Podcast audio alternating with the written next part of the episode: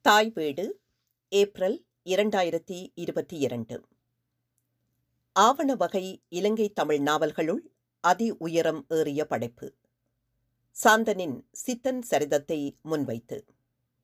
எழுதியவர் தேவகாந்தன். வாசிப்பவர் ஆனந்தராணி பாலேந்திரா. கதை என்ற சொல்லாடல் தமிழில் புனைவு என்பதாகவே காலம் காலமாய் வழங்கப்பட்டு வருகிறது என சீனிவாசன் நடராஜனின் தாளடி நாவல் முன்னுரையில் மாலன் மிகச் சரியாக குறிப்பிடும் வரியோடு இந்த மதிப்புரையை தொடக்குவது சிறப்பு. புனைவு என்பதற்குரிய சங்கத் தமிழ்ச் சொல்லாய் பொய்மொழி என்பதை புற நானூற்றிலிருந்து தருகிறார் அவர். இம்முன்னெடுப்பு காலச்சுவடு வெளியீடாக இரண்டாயிரத்தி இருபத்தி ஒன்றில் வெளிவந்த சாந்தனின் சித்தன் சரிதத்தின் கணிப்பீட்டுக்கு அவசியமாகும் விதத்தை இவ்வுரையீட்டின் இறுதியில் வாசகரால் புரிய முடியும் என நம்புகிறேன். பெரும்பாலும் மனிதக்கரம் படும் எந்த கலையிலும் புனைவேறிவிடும் என்று சொல்லப்படுவதுண்டு. எந்த கலையுமே போல செய்வதான பிரதியாக்கம் இல்லை. போலச் செய்வதில் கலைஞனுக்கு இடமில்லாத வரையில் கலைத்துவம் சேர்வது எங்கனம்?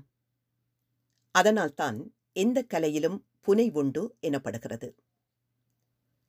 நவீன இலக்கியங்களான சிறுகதை நாவல்கள் புனைவின் அதிகபட்ச உச்சம் தொடுப்பவை நாவல்களில் சுய வரலாற்று பாங்கு ஓட்டோபயோகிராபிக்கல் நாவல் ஆவணப்பாங்கு டாக்குமெண்டரி நாவல் என்ற வகைமைகளை இலக்கிய விமர்சனம் முன்மொழிகிறது. அவற்றிலும்தான் புனைவுண்டு என்கிறது பின் நவீனத்துவம். இதை ஒப்புக்கொள்ள முடியும். வரலாறு எழுதியலில் கூட அதன் இருண்மைகளையும் இடைவெளிகளையும் நிரவ புனைவு கைகொடுப்பதாக வரலாறு எழுதிகள் இன்று ஒப்புக்கொள்கிறார்கள். சித்தன் சரிதம் தன்னை நாவல் என்று சொல்லிக் கொண்டு வந்திருக்கிற ஒரு பிரதி. ஆயினும் அது ஒரு கதையை அல்ல பலரின் சம்பவங்களையே கொண்டிருக்கிறது. உள்ளோடிய ஒரு கதை உள்ளதாயினும் அது பெரும்பாலும் சித்தன் என்ற பாத்திரத்தின் குணநல விஸ்தரிப்பின்றியே நகர்ந்திருக்கிறது. லோகேஸ்வரி என்ற பாத்திரம் இன்னும் உணர்வு ரீதியான விளக்கம் பெற்றிருப்பதாக சொல்ல முடியும். சித்தன் சரிதத்தின் உண்மையான கதாபாத்திரங்களாய் காலத்தையும் இடத்தையும் தான் கொள்ள முடிகிறது.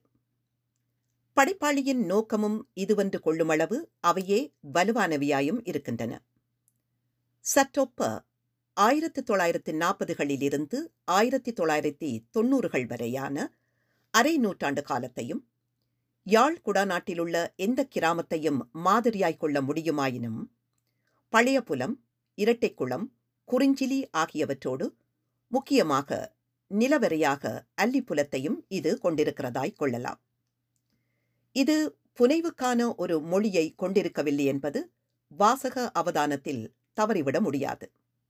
ஆயினும் அது தன் விவரணையை விவரமாக விளக்குவதற்கு எடுத்துக்கொண்ட மொழியானது ஒரு விசேஷித்த தன்மையை கொண்டதாயிருக்கின்றது. அதன் நடை கூட கிட்டமுட்ட நாட்குறிப்பின் எழுத்து நடையாய் அங்கங்கே காணக்கிடப்பது அதனால்தான். இலங்கையின் சுமார் நூற்றி நாற்பது ஆண்டு கால நாவல் வரலாற்றில் கையாளப்படாத தனித்துவம் கொண்டதாய் அந்த நடை இருக்கிறது. இந்நூலை பிரதியாக்குவதே அதன் முதல் பகுதியிலுள்ள மொழியும் நடையுமென்றாலும் தகும்.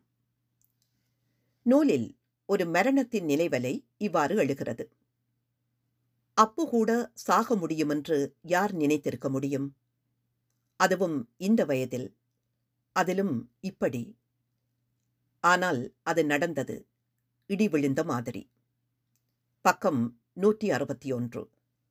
போன்ற உரைவீச்சு கொண்ட வரிகள் உளவாயினும் ஆவண வகை நாவலுக்கான ஒரு நடையை பிரதி கொண்டிருப்பதே அதன் சிறப்பாகவும் ஆகி நிற்கிறது. பல்வேறு இலக்கிய வகைமைகளுள் தன்னை வெளிப்படுத்தியிருந்தாலும் அதிகமான சிறுகதை படைப்புகளை வெளியிட்டிருக்கும் சாந்தனின் ஒட்டுமா ஆயிரத்தி தொள்ளாயிரத்தி எழுபத்தி எட்டு நாவலும் மற்றும் விளிம்பில் உலாவுதல் இரண்டாயிரத்தி ஏழு குறுநாவல் தொகுப்பும் முக்கிய கவனம் பெற்றவை.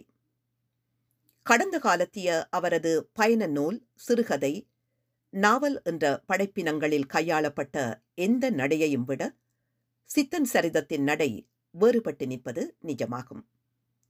அந்த உயர்ச்சியின் பின்னணியில் அவர் கையாண்ட மொழியும் நடையும் இருக்கின்றன. காலத்தில் புழங்கிய சொற்களை நினைவிலிருந்து இழுத்து வந்து படைப்பில் நிரந்தரமாக்கியதன் மூலம் தமிழின் மொழி வளத்தை மிகுப்பிக்கும் பணியையும் சாந்தன் நிறைவேற்றியிருக்கிறார் என்பதை இங்கே அடையாளப்படுத்த வேண்டும். இந்த நாவல் மூன்று பகுதிகளை கொண்டிருக்கிறது. முதலாவது பகுதி பாலன் விடலை எனவும் இரண்டாவது காளை எனவும் மூன்றாவது முதுமகன் எனவும் மகுடமிடப்பட்டிருக்கின்றன. சித்தனின் பருவங்களைக் கொண்டு அமைந்த பகுதிகளேயானாலும் இரண்டாவதில் ஓரளவும் மூன்றாவது பகுதியில் சற்று அதிகமாகவும் மட்டுமே சித்தன் பாத்திரம் இடம்பெறுவது உண்மை. அவரை முழு உணர்வுள்ள பாத்திரமாய் நாவலில் காண முடிவதில்லை. இவ்வகை நாவலினத்துக்கு அந்தளவு உணர்வு பூர்வமான விஸ்தரிப்பு அவசியமும் இல்லை. அல்லிப்புலத்தை மையமாக்கி விரியும் முதலாம் பகுதி தன்னுடைய விவரணங்களை சிறப்பாகவே செய்துவிடுகிறது. இரண்டாம் பகுதி சித்தனின் பாத்திரமாக வன்றி அக்கால கல்வி நிலை சார்ந்து விவரணம் தருகிறது. மூன்றாவது பகுதி சித்தனின் பணியும் திருமணமும் பணியோய்வுமாக நிறைவெய்துகிறது இவற்றில் வேறார்ந்தும் ஆவணப்பாங்கில் அமைந்தும் விளங்குவது முதலாவது பகுதியே. நாவலின் நடையும் மொழியும் சிறப்பு பெறுவதும் இப்பகுதியிலேயே நிகழ்கிறது. இப்பகுதியில் கலாச்சார பதிவின் செழுமை அதிகம். ஊர் எப்போதும் கலாச்சார கூறுகளின் மையமாகவே கருதப்படுவது. கொடியேற்றுதல் பட்டம் விடுதல் பேதி மருந்து குடித்தல் சனி முழுக்கு பார்வை பார்த்தல் வீட்டு அத்திவாரம் போடுதல் புதுமனை குடிபுகுதல் கோயில் திருவிழாக்கள் என வாழ்முறையும் கலாச்சாரமும் நிறைவாக பேசப்படும் பகுதியும் இதுதான். நரசிம்மலு நாயுடு என்பவர் தென்னிந்திய சரித்திரம் என்ற நூலை எழுதுகையில் நாயக்கர் கால சரித்திரத்தில் பல காலவழிகளை எதிர்கொண்டார். அவற்றை ஈடு செய்ய திரிகோணமலை தானா சரணமுத்து பிள்ளையின் மோகனாங்கி நாவல் தமக்கு பெரிதும் உதவியதாக அதில் குறிப்பிட்டுள்ளார். அதுபோல சமூகம் மொழி வரலாறு சார்ந்த ஆய்வுக்கான பல தகவல்களை சித்தன் சரிதம் கொண்டிருக்கிறது. தென்னிந்தியாவுக்கும் இலங்கைக்கும் குறிப்பாக யாழ் குடாநாட்டுக்கும் இடையே இருந்த நெருங்கிய ஊடாட்டத்தை சில தகவல்கள் வெளியிட்டு நிற்கின்றன. உதாரணமாக கேரளத்திலிருந்து வந்த சிலர் இங்கு உறைந்திருந்த தகவல் சொல்லப்படுகிறது. நாவலின் நூற்றி தொண்ணூறாம் பக்கத்தில் இவ்வாறு வருகின்றது. ஆரண்ணாவைப் போல் அந்த மாதிரி படங்கள் கீறக்கூடிய இன்னும் ஒரே ஒருவனைத்தான் சித்தனுக்கு தெரியும். அவன் திருவெல்லம். மலையாளத்து ஆட்கள். மூன்று நாலு பரம்பரையாக யாழ்ப்பாணத்திலேயே வசிக்கிற குடும்பம். கேரளத்தில் உள்ள தங்கள் ஊரின் பெயர் அது என்று திரு எப்போதும் சொல்வான். அதுபோல தென்னிந்தியாவிலிருந்து வந்த கொழும்பு செட்டிகள் பற்றியும் அவர்களது மனநிலை பற்றியும் இரண்டு புள்ளி பதிமூன்றாம் அதிகாரத்தில் விவரங்கள் உள. இவ்வாறு வரலாற்றுக்கு அதன் ஆய்வு தொடர்ச்சிக்கு தேவையான மூலங்களை அளிக்கின்றது இது. இவை யாவும் சாதாரண கதை சொல்லும் நாவல்களை விட உயர்ந்த ஒரு தளத்திற்கு சித்தன் சரிதத்தை உயர்த்துகின்றன. முதலாம் பகுதியில் ஆயிரத்தி தொள்ளாயிரத்தி ஐம்பத்தி எட்டாம் ஆண்டு கலவரமும் இரண்டாம் மூன்றாம் பகுதிகளில் ஆயிரத்தி தொள்ளாயிரத்தி எழுபத்தி ஏழு மற்றும் ஆயிரத்தி தொள்ளாயிரத்தி எண்பத்தி மூன்றாம் ஆண்டுகளின் கலவரங்கள் குறிப்பிடப்படுகின்றன. பாத்திரங்களின் உரையாடலிலும் ஆசிரிய கூற்றாகவும் அவை பிரதியில் இடம்பெறுகின்றன. இலங்கை வரலாற்றை குலுக்கிய வலிகாமத்தின் புலப்பெயர்வு மூன்றாம் பகுதியின் இறுதியில் இடம்பெறுகிறது. அதனால் இரண்டாம் பகுதி நினைவோடையாக உருமாறிப்போக மூன்றாம் பகுதி சமகால வரலாற்று பதிவாக வடிவம் கொள்கிறது. ஆயினும் அதன் பிரதம வெளிப்பாட்டுக்கூறு முதலாம் பகுதியின் விவரணையாகவே இருக்கிறது. நாவலின் விசேஷித்த தன்மைகளும் குறைபாடான அம்சங்களும் சந்திக்கும் புள்ளியும் இதுதான். சமபலத்துடன் படைப்பை கொண்டு வந்து சேர்த்ததில் படைப்பாளியின் திறமை காண கிடக்கிறது ஒரு சாதாரண நனைவிடை தொய்தலாகவும் நிகழ்வு பதிவாகவும் ஆகியிருக்க வேண்டிய நூல் நாவலாக உருமாறும் விந்தை இங்கேதான் சம்பவிக்கிறது.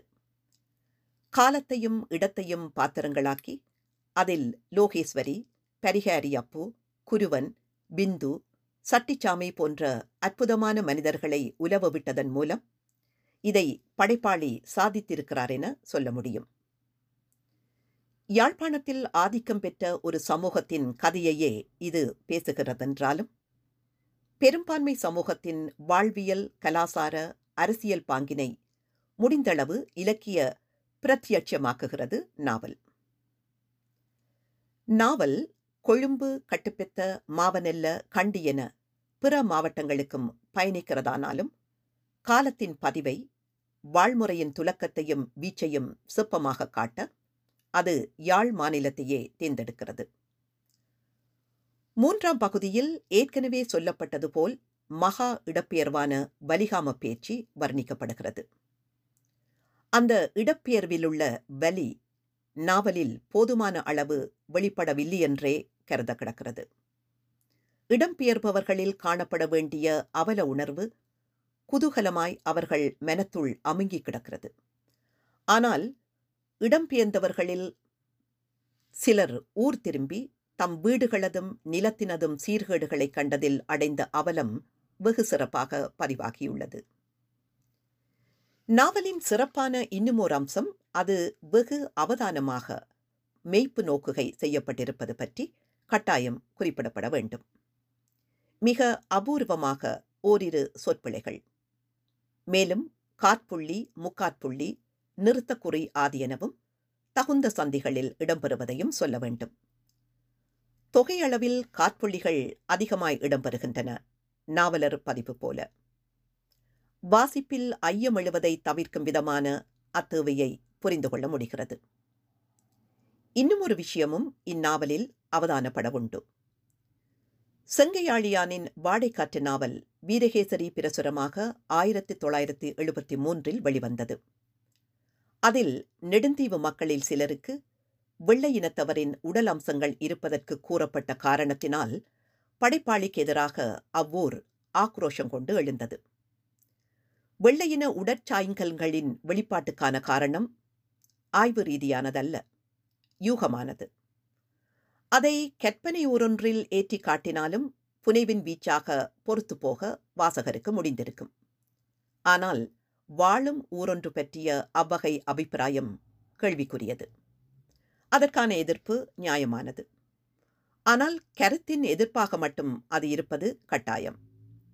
விவாத நிலையில் அப்பிரச்சினை தீர்க்கப்பட்டாலும் படாவிட்டாலும் இந்த நிலைப்பாடு எழுத்தாண்மையின் சுதந்திரத்திற்கு முக்கியமானது. தமிழகத்தில் பெருமாள் முருகனின் மாதொரு பாகன் நாவலுக்கு இதுவே நடந்தது. அத்தகு பிரச்சனையொன்றை சித்தன் சரிதம் துணிகரமாக முன்வைத்திருக்கிறது. இது குறித்து நாவலில் வரும் வரிகள் இவை. செம்பட்டை மயிர் அல்லது பூனைக்கண் அல்லது நல்ல வெள்ளை நிறம் என்ற ஒவ்வொன்றோடும் சிற்சில பேரை சிப்பித்திட்டியில் சித்தன் கண்டிருக்கிறான். ஓ ஓ. அது உனக்கு சொன்னா என்ன தம்பி? அந்த போத்துக்கீச பரங்கி யள்தான் காரணம். அந்த நாயள். சித்தனுக்கு புரிந்தது. மாரியப்புவின் கோபத்தின் நியாயமும். சில அப்பாவி பெண் புரச வெருட்டி வில்லங்கப்படுத்தி அலங்கோலம் பண்ணி தலையை நீட்டி வெற்றிலைச்சாட்டை வெறுப்புடன் துப்பினார். பக்கம் இருநூறு. இரண்டு புள்ளி ஆறாம் அதிகாரத்தில் வரும் சிப்பித்திட்டி மட்டிக்குழி ஆகிய கடலோர கிராமங்களின் வர்ணிப்பு அற்புதமாக வந்திருந்தது. சிப்பித்திட்டி மக்களின் உழைப்பும் முயற்சியும் போற்றப்படும் விதமாகவே பதிவாகியுள்ளன. ஆனால் அப்பகுதிகளில் சில பேரிடம் காணப்படும் பரங்கியின உடல் அம்சங்களின் காரண விளக்கம் மாரியப்பு வாயிலிருந்தே வருவதானாலும் பெண்களின் இணக்கமின்றியே நிகழ்வதாய் தெரிவிப்பதானாலும் அது எந்த நியாயத்தோடும் பொருந்தி போக மறுக்கவே செய்யும். சுமார் அஞ்சூறு ஆண்டுகளுக்கு முன்னால் நடந்திருக்கக்கூடியதாய் சொல்லப்படும் இச்சம்பவம் குறித்த ஐதீகங்கள் அவ்வூரில் இருந்திருக்கக்கூடும். அது குறித்து தெரிய வந்திருப்பின் அதை வெளிப்படுத்துவதற்கான வெளிகள் வேறு விதங்களில் இருக்கின்றன. விவரணமாக சென்ற தன்மையிலிருந்து பிரதி மீண்டு புனைவுக்கு மீ புனைவுக்கு ஏறியிருக்க வேண்டிய தருணம் இது. இருபதாம் நூற்றாண்டு உலக இலக்கியம் மற்றும் உலக இலக்கியத்தை தந்த படைப்பாளி இதை ஒப்புக்கொள்வார் என நம்பலாம். மொத்தத்தில் இலங்கையின் நாவல் இலக்கியம் பெருமைப்படக்கூடிய ஆக்கம் சித்தன் சரிதம். அதன் அளவு உயரத்தை இலங்கையின் ஆவண வகை தமிழ் நாவல் எதுவும் இதுவரை அடைந்திருக்கவில்லை என்பது மிகையான கூற்றல்ல. நன்றி.